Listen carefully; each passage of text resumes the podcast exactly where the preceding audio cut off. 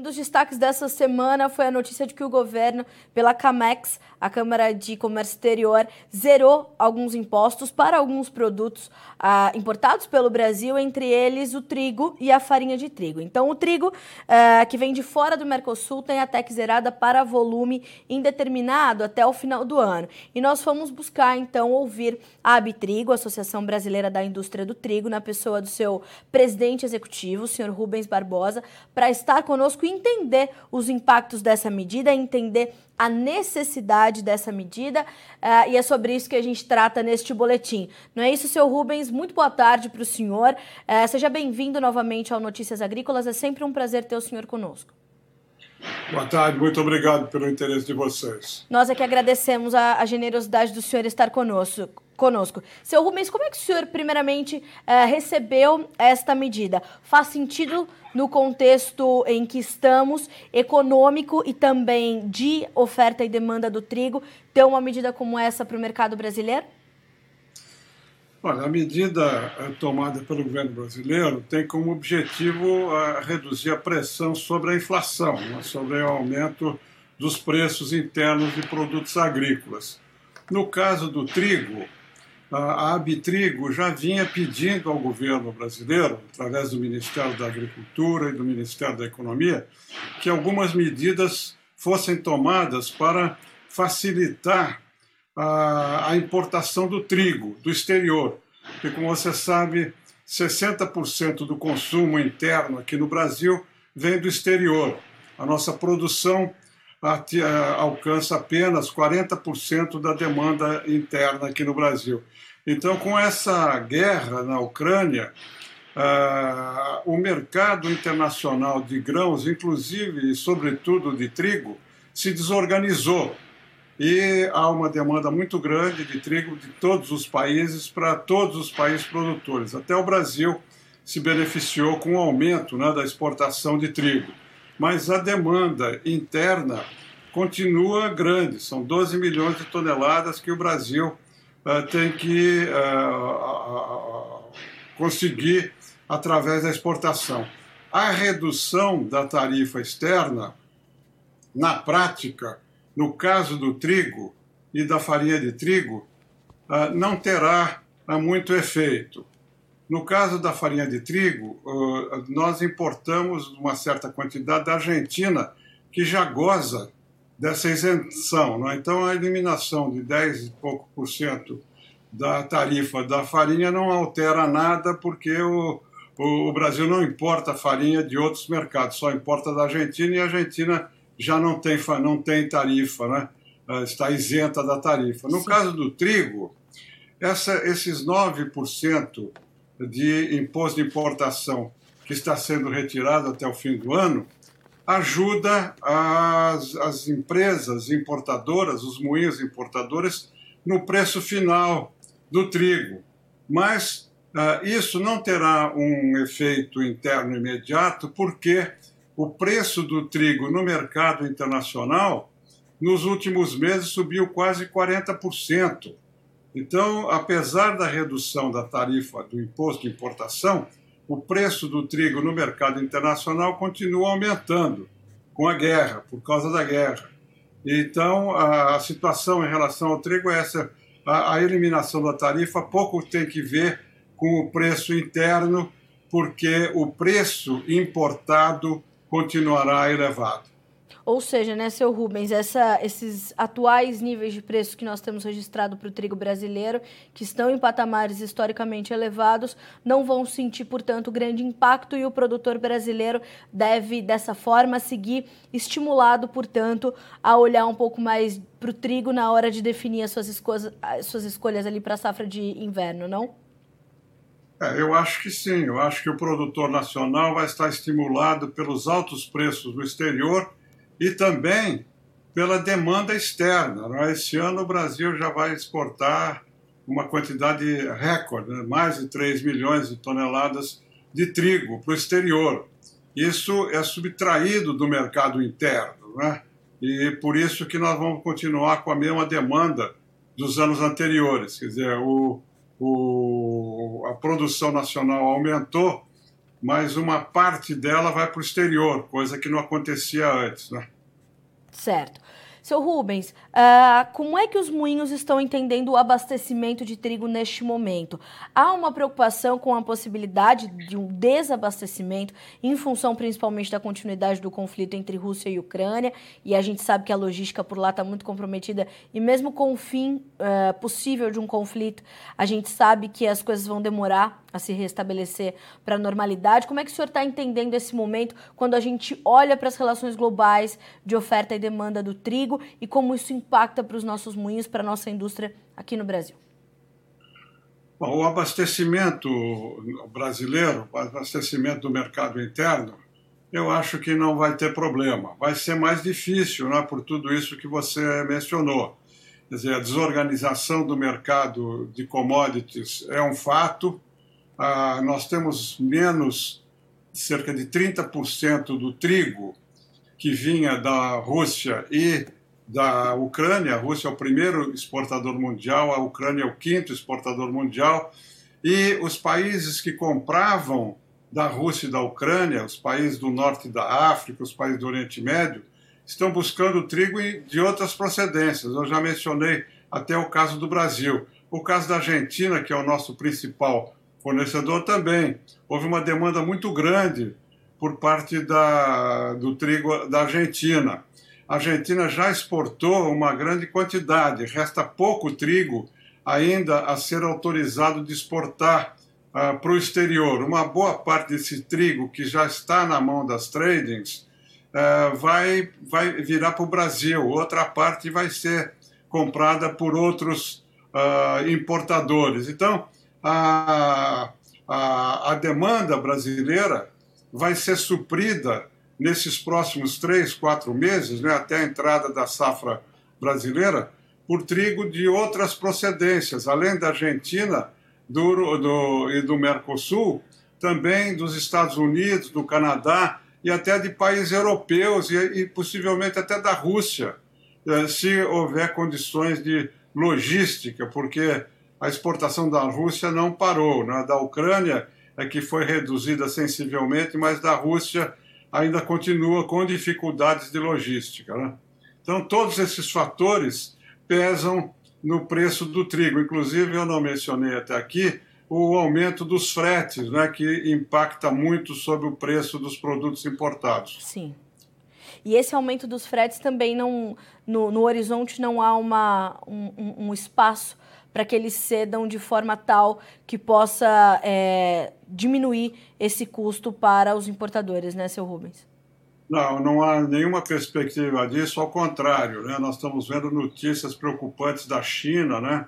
o grande acúmulo de exportações que estão retidas lá por causa da, da Covid na China, e, e sem falar ainda, além dessa questão do frete, né? dessa desorganização do mercado, na oscilação do câmbio aqui no Brasil, não é? que pode favorecer e pode dificultar, é, tornar mais caro ainda a importação. Seu Rubens, como é que todo esse quadro é, e mais essas medidas que foram anunciadas nessa semana, que inclusive já era um pleito da indústria já há algum tempo, né, como ela se desenhou dessa forma, Uh, como é que nós temos visto isso chegar para o consumidor final? Como é que isso pode ajudar, inclusive, a conter esse processo inflacionário, como citou uh, o senhor no começo da nossa entrevista? Bom, alguns produtos podem uh, se beneficiar dessa redução do imposto, para zerar o imposto de importação. Como eu disse, no caso do trigo e da farinha do trigo, essa redução não vai ter impacto, porque o custo continuará elevado. Os moinhos, individualmente, né, têm as suas próprias políticas de venda e eles vão avaliar se necessita alguma reajuste no preço ou não. Até aqui o reajuste do preço da farinha tem sido muito pequeno, porque há uma preocupação da indústria também quanto ao consumo. Né? Se você aumentar tudo que for possível uh, para o mercado interno, o consumo do trigo certamente vai cair, porque uh, a capacidade de compra da, na sociedade brasileira está limitada até agora por causa da inflação também que está crescendo. Então, alguns países, alguns produtos podem se beneficiar, mas no caso da farinha e no caso do trigo, essa, essa eliminação da tarifa não, não vai afetar ah, o preço interno ah, da, da farinha produzida pelo trigo importado.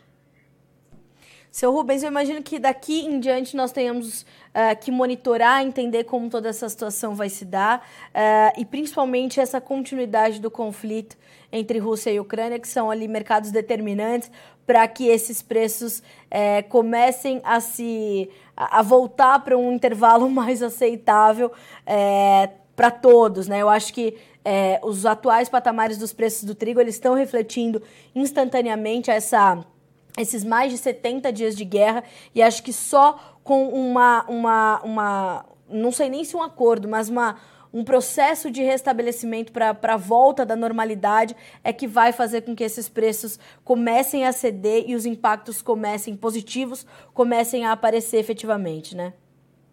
Não, eu, você está sendo muito otimista, viu? Eu acho que essa guerra vai demorar mais tempo. Sim. E você tem alguns fatores conjunturais que impactam também sobre o preço do trigo. Por exemplo, a Índia, que é um grande produtor, suspendeu as exportações de trigo. E notícias recentes mostram que houve uma queda na produção dos Estados Unidos. Então, ah, os estoques globais ah, foram reduzidos um pouco também. Então, ah, eu acho que ah, pelas ah, situações conjunturais que eu mencionei, o preço do trigo nos próximos meses vai continuar elevado.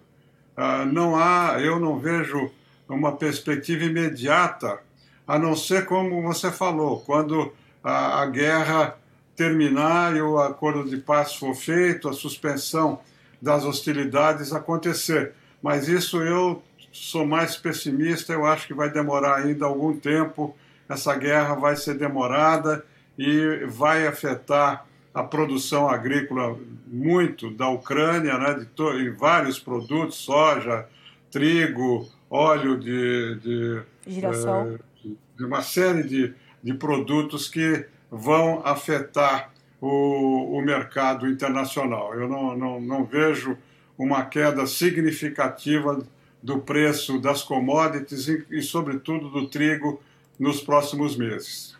Tá certo. Seu Rubens, a gente vai continuar monitorando e contando com a sua experiente análise sempre aqui no Notícias Agrícolas. Muito obrigada por estar conosco, por nos trazer essas, essa, esses esclarecimentos. É importante que os produtores, o setor produtivo, que é a nossa principal audiência, entenda a importância dessas medidas entenda principalmente a perspectiva da indústria. Muito obrigada mais uma vez.